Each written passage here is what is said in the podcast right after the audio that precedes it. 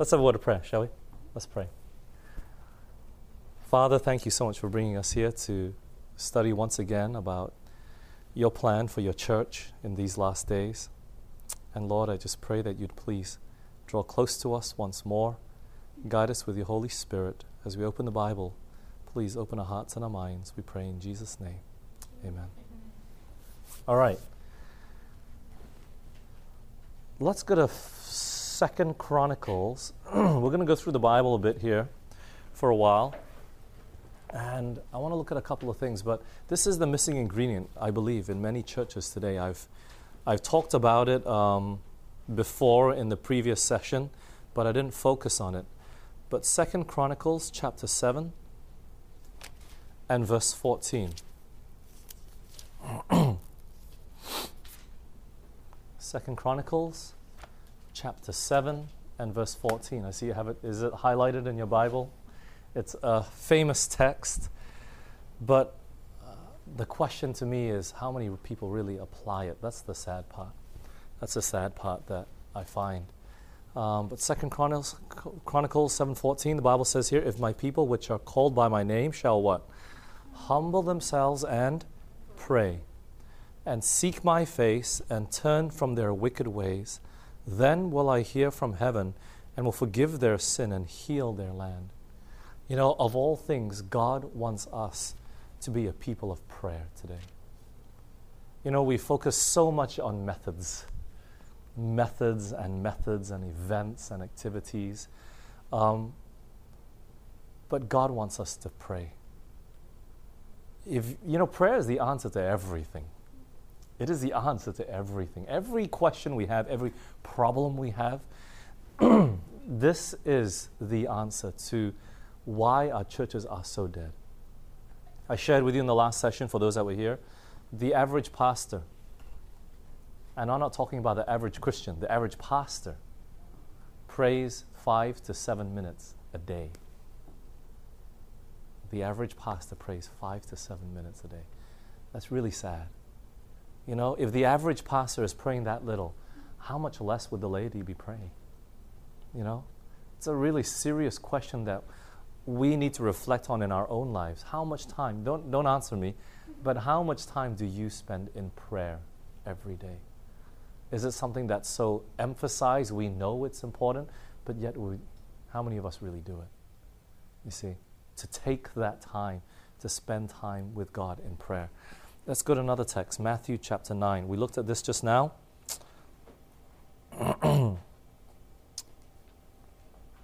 But now we're going to look at it with new eyes. Matthew chapter 9.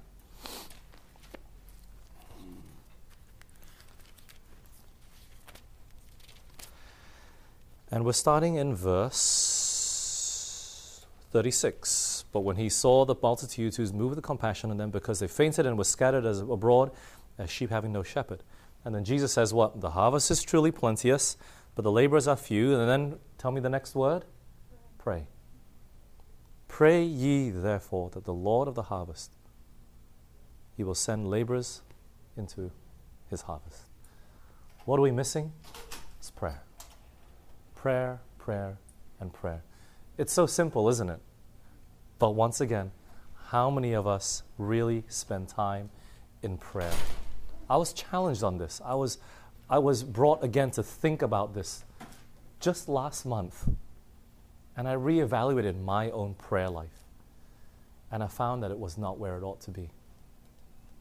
I don't pray enough as a pastor. I'm going to tell you that right now. I'll be the first to admit it. I don't pray enough as a pastor. Never mind a Christian. You know, this is a position that's meant to be spiritual. When I first started the work, I remember this pastor came up to me. He said, Ben, don't ever forget 70% of the pastor's work is done on his knees. 70% of the pastor's work is done on his knees. We know all of this. We know, right? But how many of us really, really come to God and take the time to pray? We know all the illustrations, all the stories. Um, Martin Luther in a great controversy, Ellen White says what? when Martin Luther, he was busiest that day, guess what he did? he spent twice the amount of time in prayer. We know all these great illustrations. Have you guys heard of, um, you see, I forgot, his name was, uh, he was from England. He set up orphanages. What's his name? George Mueller. That's it. He was a man of prayer. I read through his autobiography when he, you know, he fed thousands of kids at the orphanage. They had no food, no food at the table in the morning. Kids, let's pray. They prayed. At the end of it, the door knocked. the people came. Men of prayer. But how many of those people are there out today? I hope we all can really come back and focus on this one thing. You know why? It's a spiritual problem when we don't evangelize. It's a spiritual issue. And it begins with prayer, it ends with prayer. We must learn to bathe everything with prayer. How many of you guys keep prayer journals? Any?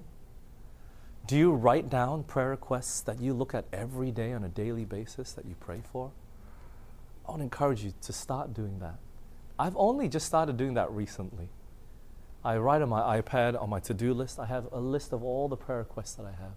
The smallest to the biggest. God, I need a youth leader.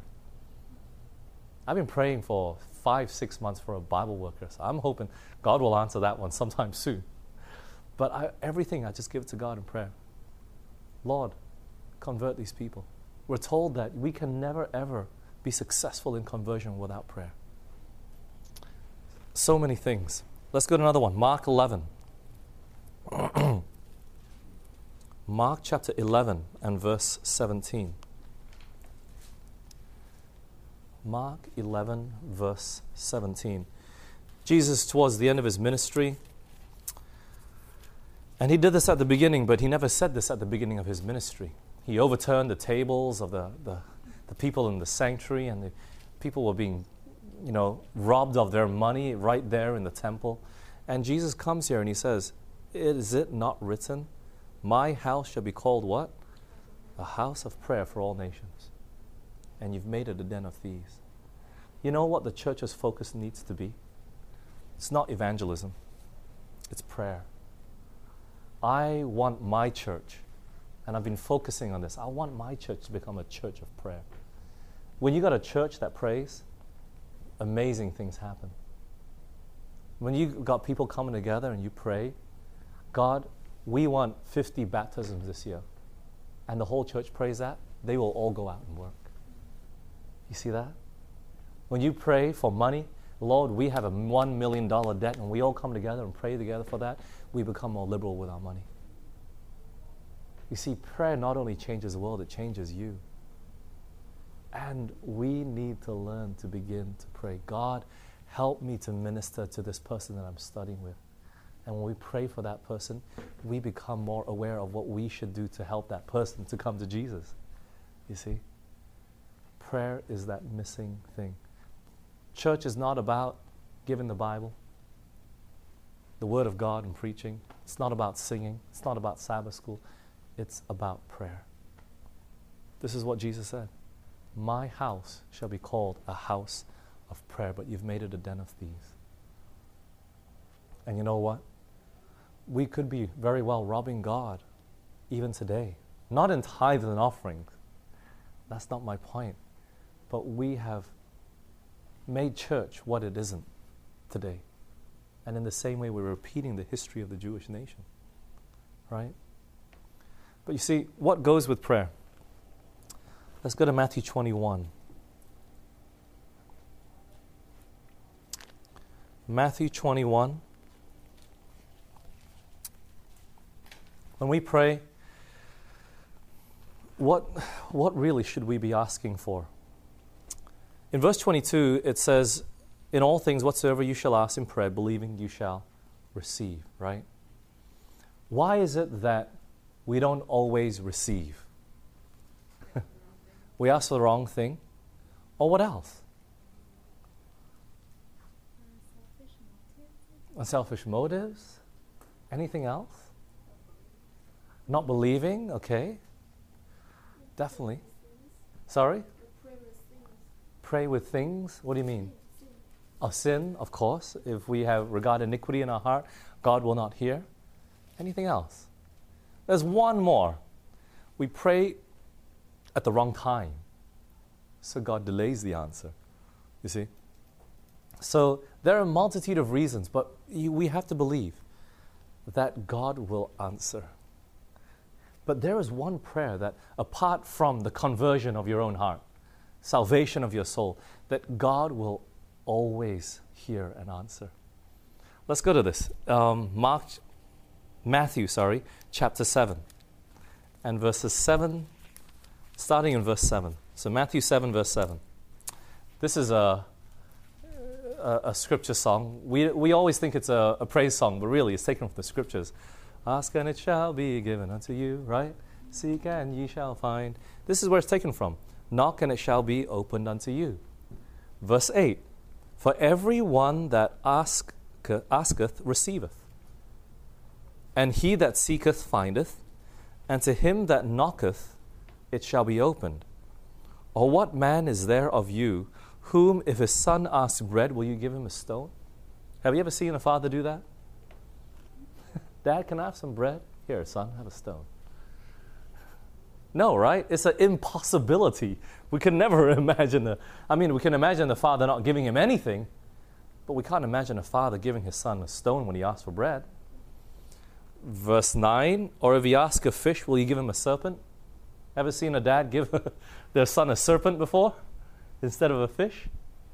These are like so, Jesus, Jesus is giving these illustrations, and they're so extreme, right? It's like, no way, look, this will never happen. What on earth are you talking about? Right?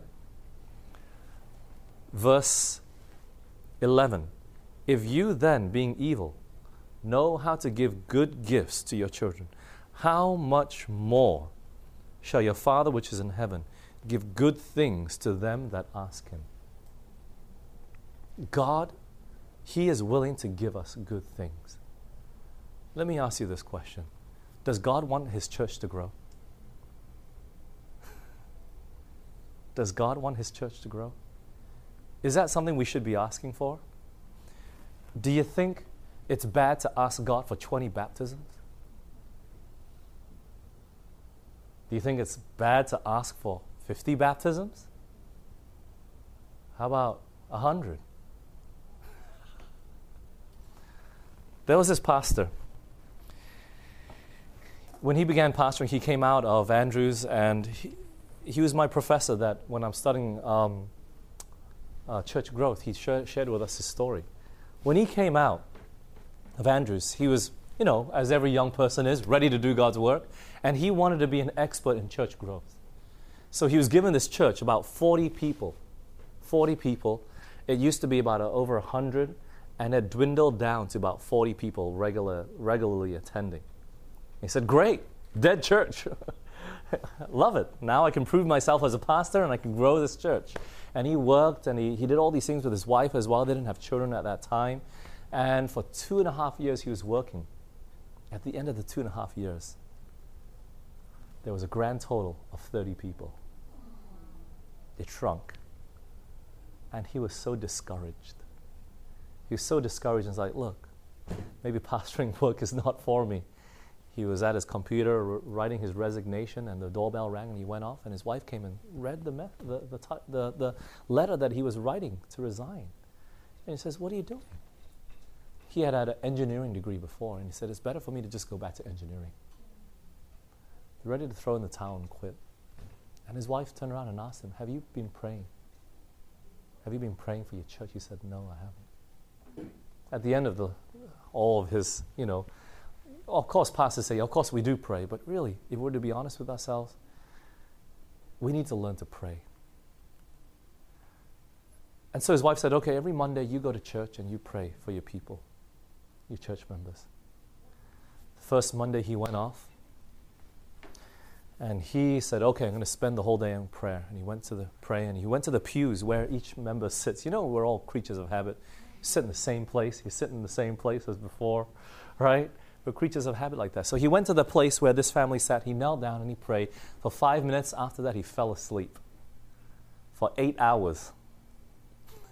he never slept in the afternoon, he said. When he went home, he was so refreshed. His wife said, How did it go? He said, Great. That's all he said. The next week, he went back there, Monday, prayed again. Six minutes, he fell asleep. Eight hours, went home again. Great. That was great.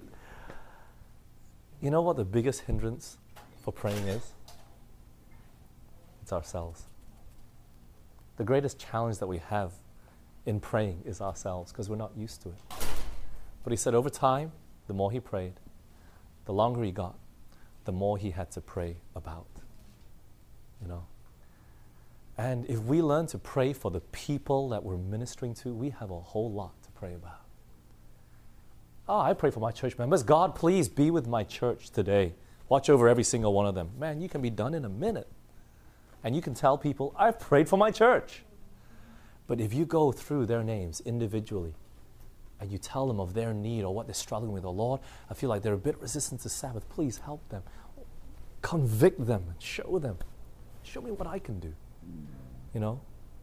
When you begin to pray like that, it changes not only that person but also you. And you find that your prayer life increases.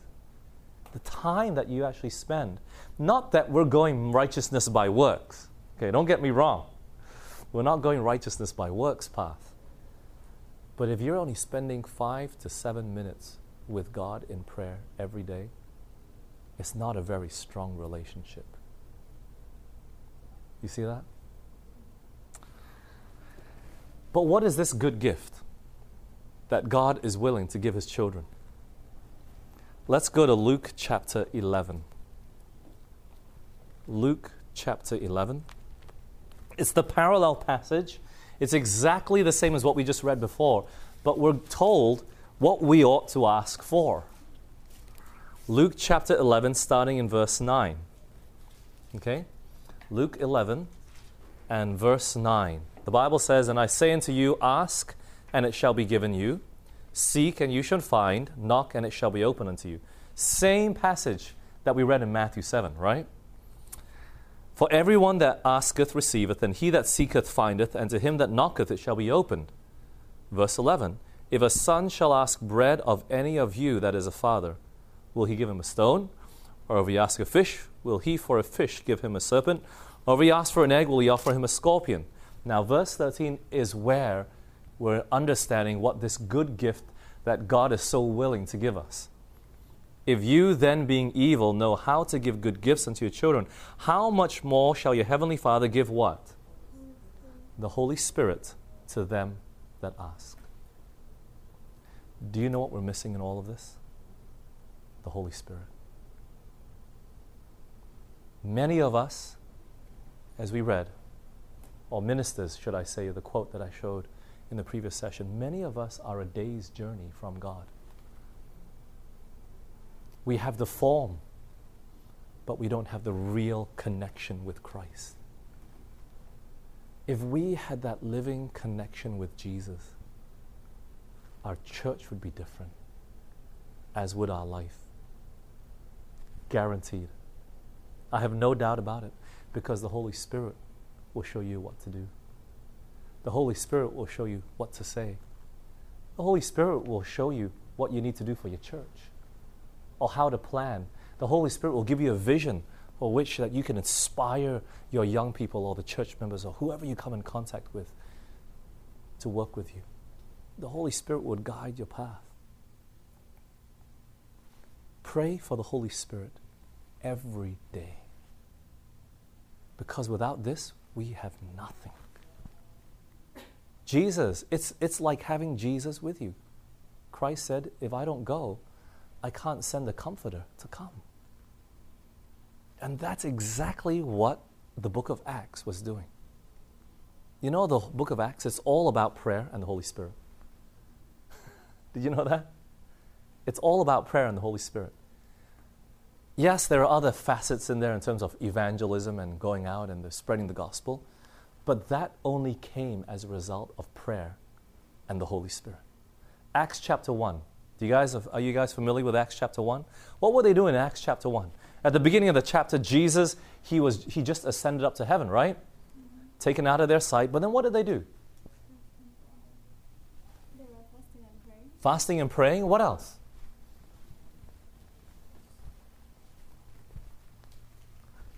So prayer is there. They were fasting. Anything else? Disciple. They chose the new disciple. What, what, what do we learn from that? What were they doing? They prayed before they chose the disciple. Absolutely.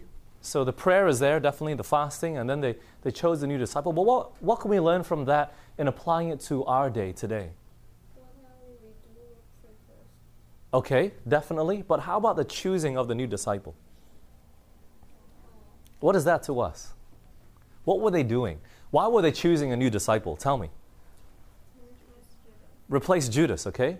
So what were they dealing with? Sorry, you both spoke at the same time. I say growth. Growth. In some ways, they were growing, but they were getting back what they lost. The devil, okay. But they were dealing with leadership. It's like, we got to choose another person. right? You have to choose the leaders in your church. You got to set it ready. All your youth ministry, you have to organize. So they were praying, they were fasting, confessing their sins with one another, but they were also organizing themselves. Okay, we need to find another leader to replace Judas. They didn't just leave it, okay, Judas hung himself and he died and that's it. No, they found a replacement. Leadership succession. Very, very important. Then, Acts chapter 2, what happened? Outpouring of the Holy Spirit. What happened next?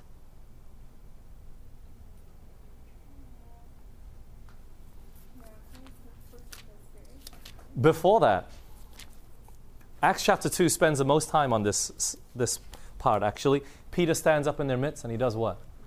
Preaches a sermon, gives the word of God. And so, you know, it's very interesting. Maybe I should. Uh, I wish I had a whiteboard, but maybe I should. Okay. Oh, there is? Oh, don't worry about it. It's okay. Are you guys all familiar with the sanctuary? Right? You got the courtyard, then you got the holy place, and then the most holy place, right? Where are we in this?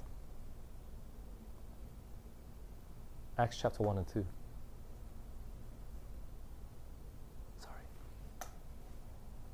We're in the holy place.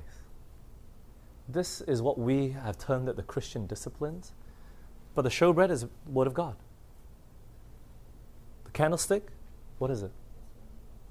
The Holy Spirit. Because you cannot be the light to the world if you're not filled with oil, which is the Holy Spirit, Zechariah.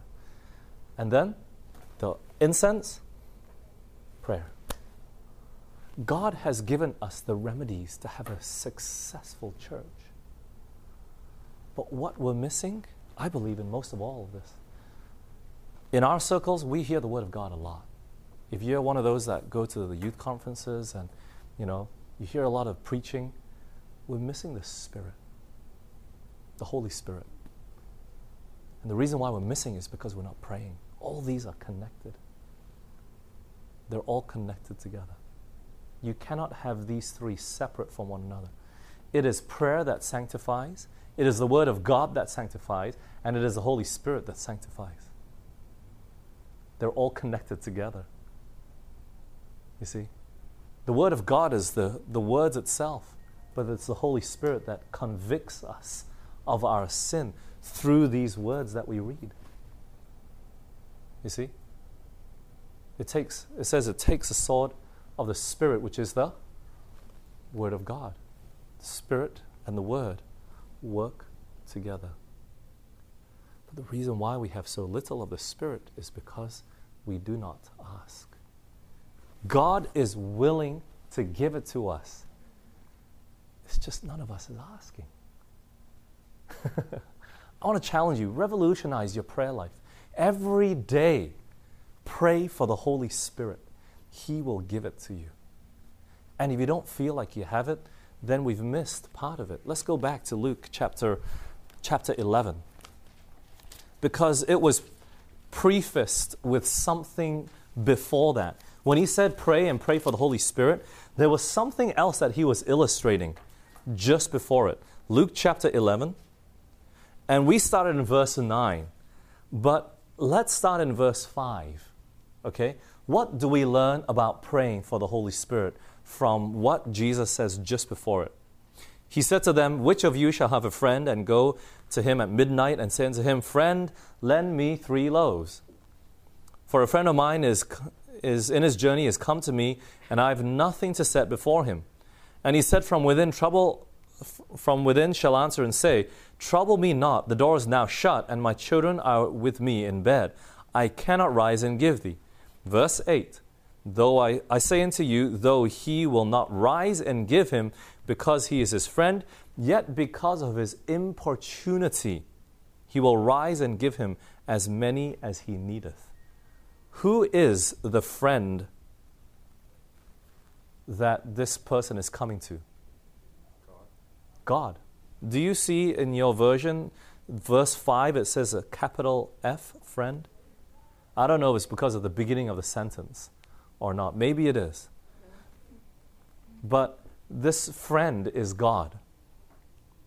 And the other friend says, What? Please, I have some friends that come and I need to give him some bread.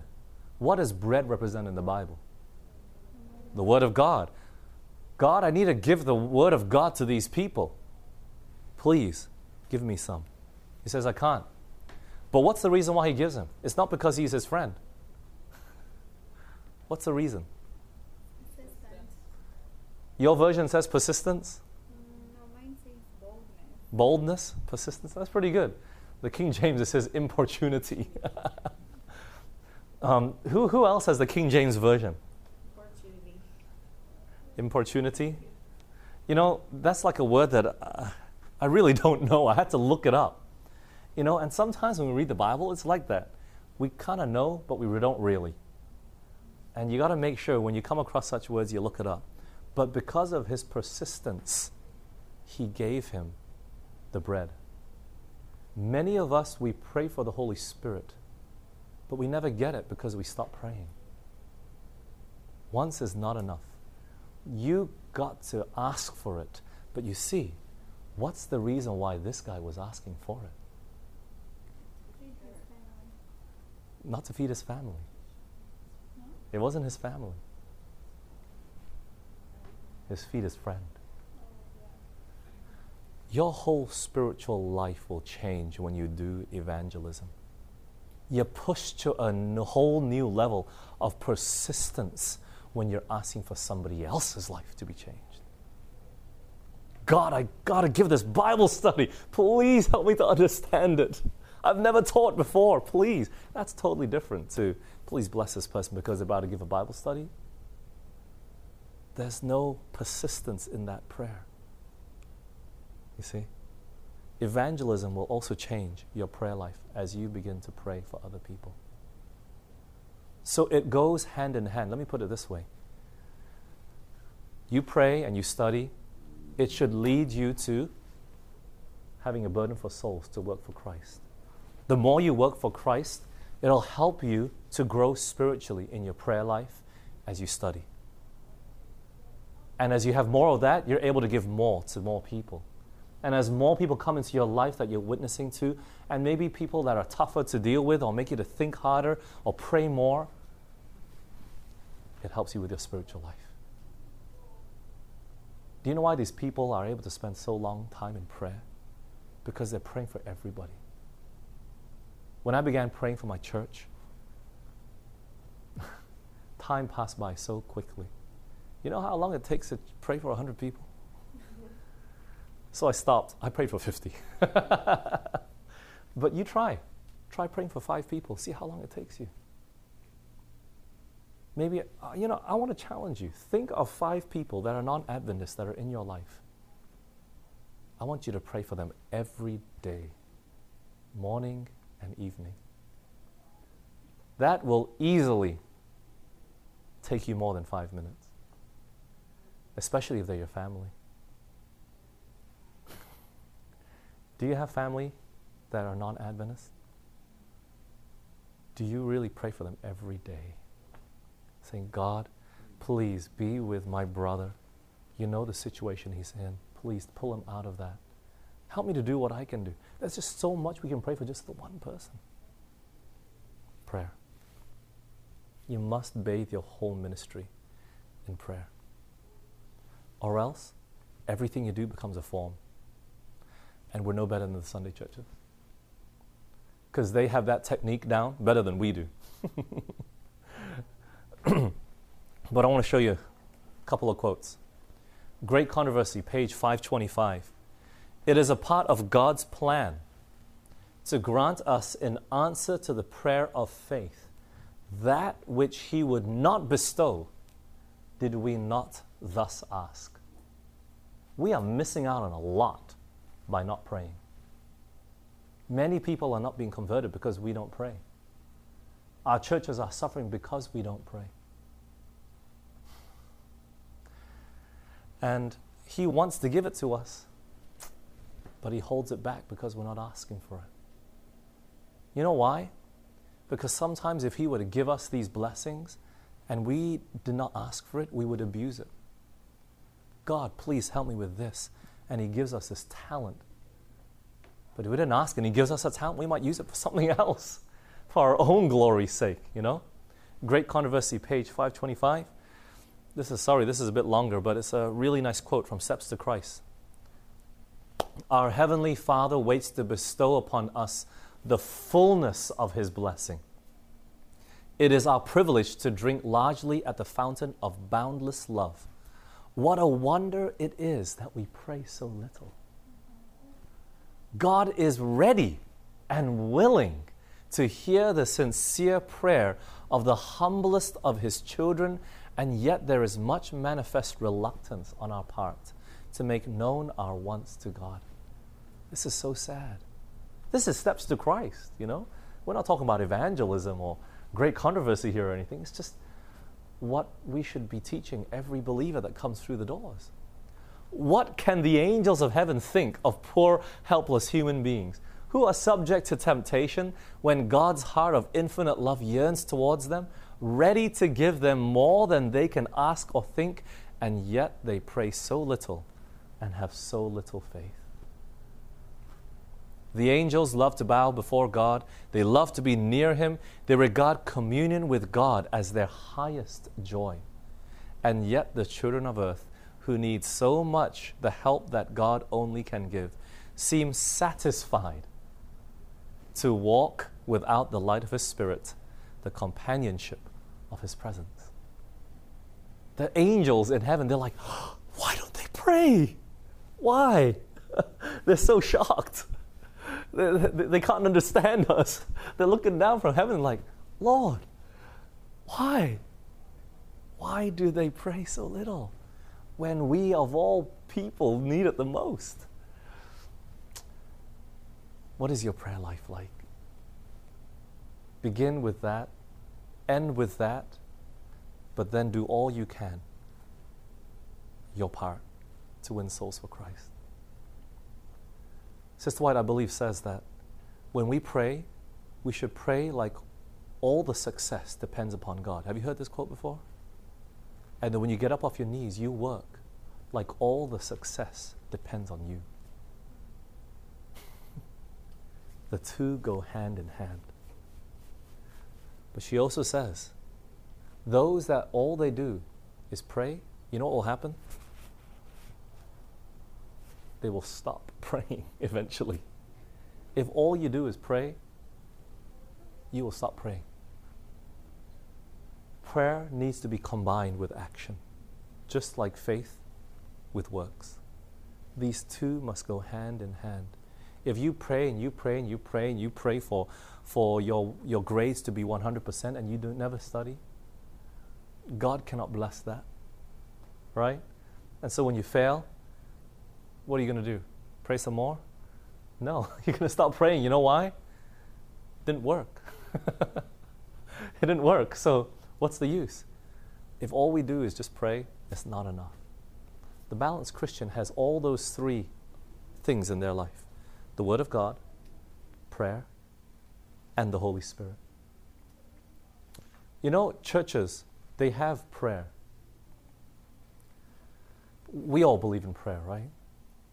But you know, for us, many of us, not many of us, many churches, they have prayer with the Bible, table of showbread, and the t- altar of incense.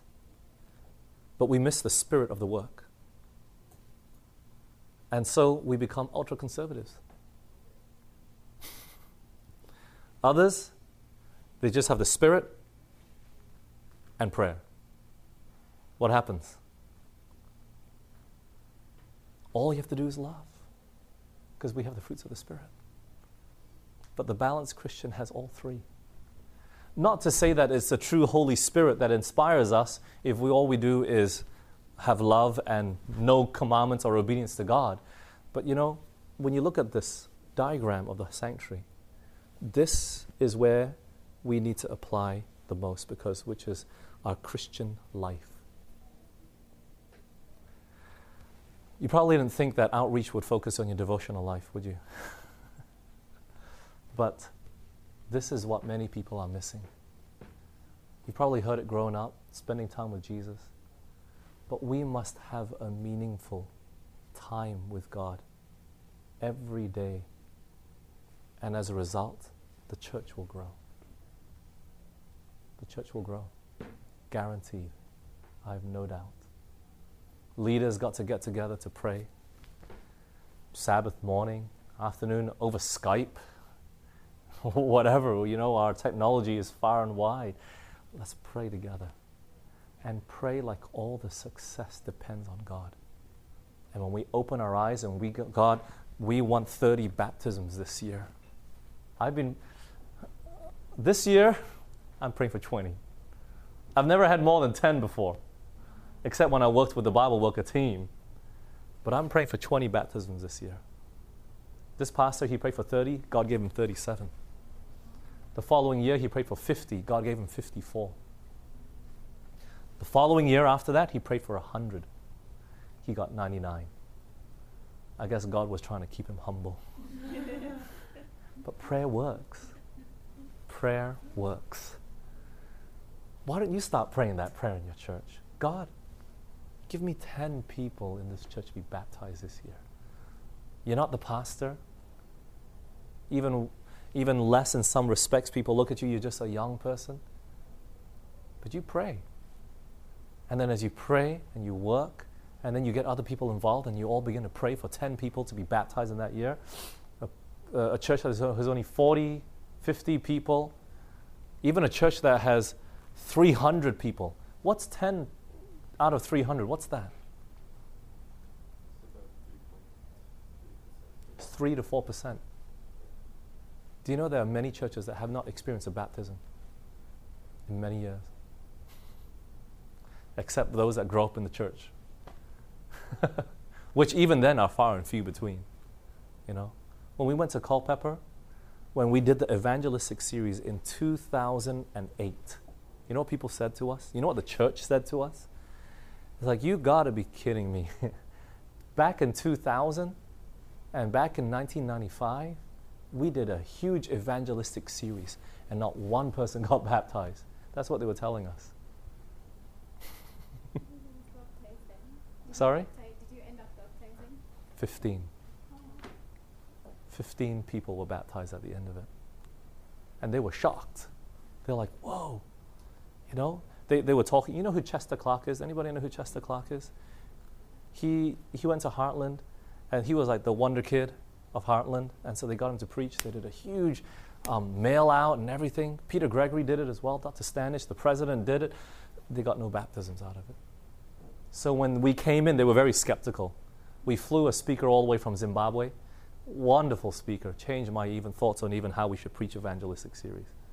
You know, typical evangelistic series is all the you know, Mark of the Beast and all that, and State of the Dead, and he didn't preach none of those.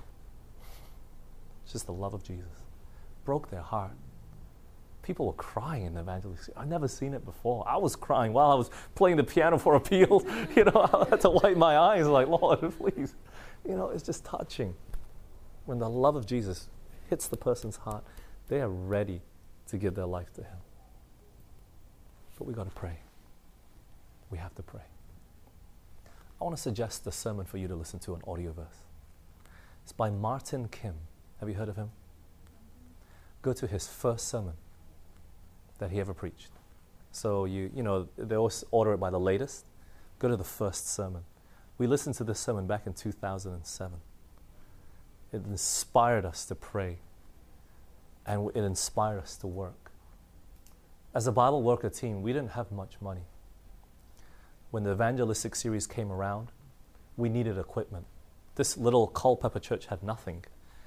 We had to buy speaker, sound system, we had to buy a keyboard, and we had to buy a video camera. You know, not the small one, the big one. And we ended up spending about 10,000 because of that sermon. we prayed and said, God, you know we need it. Now you have to take care of it. I've got it on my credit card. and I never paid interest. It was all paid off. You work. Don't go and spend on your credit card. That's not the point of my story. But you go work, and God will open the way and bless it. You never given a Bible study before? He's not looking for the most talented, He's looking for the willing. Just go give it. If you fail miserably, take it as a lesson and keep going. Don't say, God, I tried. See, I'm never going to give Bible study again. I told you, my first Bible study was my, with my high school friend. I don't, I don't think he studies the Bible ever again because of me, because I taught it such a boring way. It was, he was bored. I knew it. I could tell, and I was bored at the end of it too. So I knew he was going to cancel it. But he, he was my little experiment that God allowed me to have to grow. You know, when I was at Hartland, I gave Bible study to an old, old, old lady no matter how bad it was, she accepted everything. She got baptized. Praise the Lord. On Sabbath afternoon, I went and preached evangelistic series with my friend at the nursing home. It's where my training ground was. You know? Go do all these things, but you pray, and then you go work and apply it. Do it. Everything will be new to you, so you'll never be ready for anything. That's why you need to pray. you with me? So we got 15 minutes. Any questions? Any questions?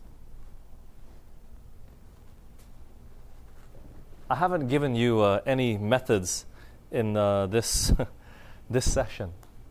I've just given you one ingredient that I believe is missing in all churches Yeah. prayer.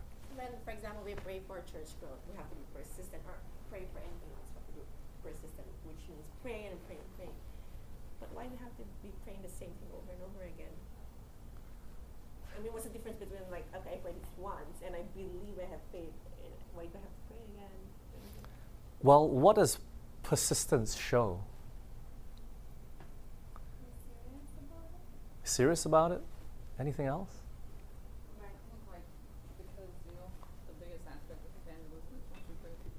to preserve these people. If I prayed every day for a year, Lord, please lead me to lead one soul to Christ. When that person is struggling, I'm not going to just say, well, whatever. You know, I prayed once, I got one. Let me pray. I'll get another one. This one wasn't good. Mm-hmm. That persistence, you will value that soul a lot more than if God just gives you. You know, it's the same thing with the kids. The kids, you don't give them what they want right away. Like, if you want them to value it. Absolutely. They have to work first. So it reminds you to continue to work for them. Anything else? Have you been persistent with your parents before? Tell me, what have you been persistent with your parents about? Come on, we all, we all been young before and asked for our parents for stuff. The car, mom, could I have the car, please? Let me think about it. Mom, please, can I have the car? Like you're begging, right? Do your parents go, beg a bit more? Maybe I'll think about it if you get on your knees. Do your parents do that? No. Why do you beg?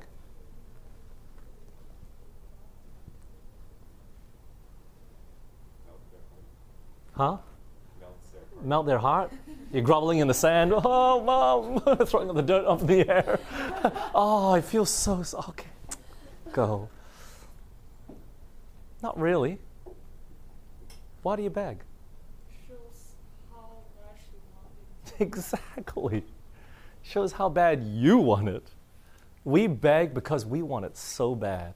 Have you ever begged for fried rice before? No? Maybe because you don't like it as much as I do. Mom, can we eat fried rice today, please? I don't want to eat pasta. I don't want to eat noodles or whatever it is. We beg for things that we really want. And the bigger they are, the more we beg. Mom, can I have a laptop, please? An Apple one? right? And then you're walking by and it's like, oh, Mom, look at that laptop. It looks so nice. You know, my friends have it and they rolled a car o- over it and didn't break. It's so durable. You know, you go on and you go on and you go on until it's like, all right, I'll just give it to you. Stop bugging me. That's exactly what it sounded like in the in the parable, right? Because of his persistence, he kept, please, please, come on, my friends here, please give me some bread, please. I, I know you got up, but please, I know you, please, I know you're tired. I know you, you're in bed already. Please. How bad do you want it? Let me tell you a short story about prayer. In Taiwan, we pay about 35,000 NT for our apartment. Conference covers it, um, except about 10,000. So we have to cover that. Now, it's 1 to 30. So 35,000 divided by 30 is about 1,125. We want to move because it was too expensive for us to keep going on like that, covering 10,000 every month. So I called up my wife because she's the only one that can communicate with the owner. And I said, please call her up. I want to meet him. We want to talk. And we prayed first for four days. For four days. God, we really want to move. You know our motive. We don't have enough money. We got to save some money. and we'd be praying and we were praying and we were praying for four days. We spoke to the owner on a Thursday and asked him, look, uh, the, the, the apartment is in bad condition in some way. So I brought out all the bad things and I said, look, we would like to move. He's like, why? And I said, uh, it's too expensive for us and it's not worth the money that we're paying for it. I was pretty mean in some respect, you know, putting down his apartment, but it was cheaply done, you know, and he knew it. And so I said, look, if you could please um, give us our deposit back. We gave two months' deposit. Is it two months? Yeah, two months, 70 70,000. so you're talking about over 2,000 US dollars here um, that we were, could potentially lose if you didn't want to give it back to us. Or he lowers it down to 30,000. So from 35 down to 30. The chances of us getting our deposit back, he said, was probably pretty slim. And the chances of lowering it down from 35 to 30 were very slim as well. He said, I got to go back and ask my wife. And so, okay, we went away from this just feeling really bad. It's like, Lord, we prayed, and um, we're just going to move. We're willing to lose the deposit. The next day he called, said, Well, I'll lower it to 30. We were so shocked. We, it's a newly refurbished place, and he gave us some furniture with it as well. You know, we were totally shocked. It's like, God, I guess you want us to stay here. But it's pretty clear because we pray. You see, when you pray, you have to make sure you live up to your prayer as well. If you pray for a Bible study, make sure you're willing to give it. Because the person says, Can I have a Bible study? Uh, nope. then why'd you pray? You see? So we have to have the right heart and the right mindset to know what is God's will for us at that time. And when He answers it, follow through with your commitment as well. You see? It's really important. But many people don't get to that stage. Many people today are not praying. They're not spending time in prayer. They're not pleading for the people that are around them, asking God to convert them. This pastor, he gave us so many illustrations of what happened in prayer. I asked him, you know, because at my church, we all have troubled church members, people that are hard or difficult to work with. I said, What do you do? He says, Pray f- for God to convert them or remove them. Pray for God to convert them or remove them. Give us an instance at this church. This new church he was sent to by the conference. The music was horrible. So 30 church members. Of course, not many people can play the piano or the organ, but his wife, very good at music, and could play the piano. And, but yet this woman was not willing to relinquish the role of the pianist. And uh, you know, the board says, no, we can't do that. You know, it would hurt her feelings. But he was like, what about my ears? Hurting our ears every Sabbath. So he began to pray. He said, God, please either improve her skills or remove her. A week later, she got sick for two weeks. His wife stepped in. She came back. She was happy. Everything was good.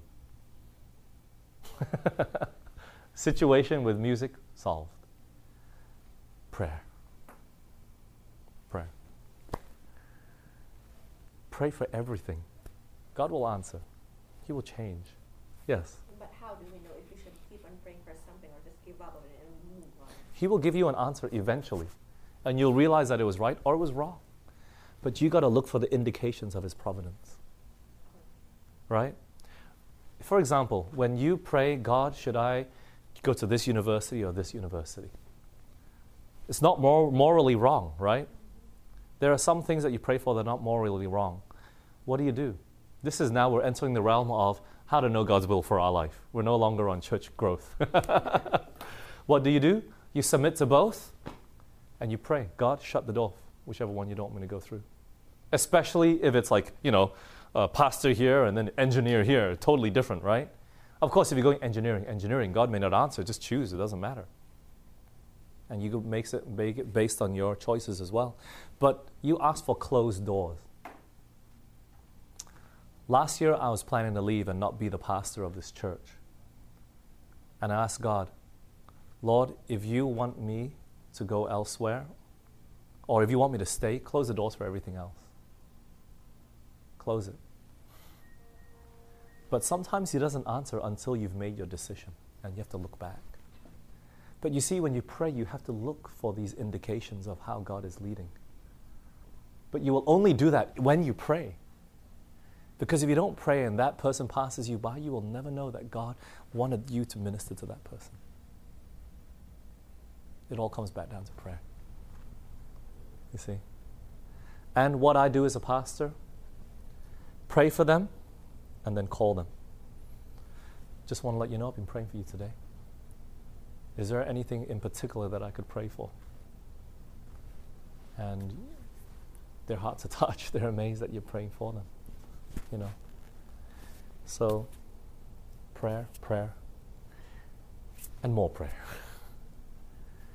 I know you haven't learned anything new, but I believe that this is still the church's greatest need.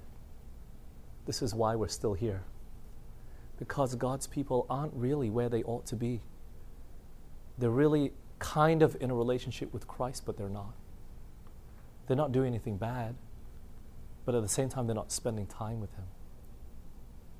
And as a result, they're not growing. And as a result, they lose power as Christians. Prayer. All right, well, let's close. Our time is up. I hope this has been beneficial to you. Um, it just reminded me a whole lot when I was sitting in class a few months ago how little I really pray.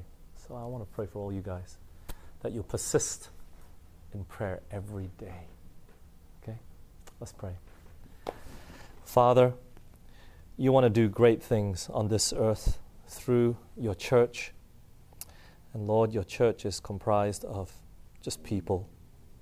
Nobody special, but those that are willing to give their time and their minds and their lives to you. But Lord, that begins in our time with you, in our room in our private time where nobody sees. Remind us, Lord, how important it is to bring everything to you in prayer. What a friend you are, and how you desire to hear our prayers every day. Remind us, Lord, that this is the essence of Christianity. Not just attending seminars or giving seminars, but that you would walk with us every day And so, Father, help us not to walk before you or behind you, but beside you always. And bless all my sisters here that as they go back to their churches, that you'd give them wisdom to know how to work for you and show them their place in ministry also for you as well. For we pray in Jesus' name. Amen. This media was brought to you by Audioverse, a website dedicated to spreading God's Word through free sermon audio and much more.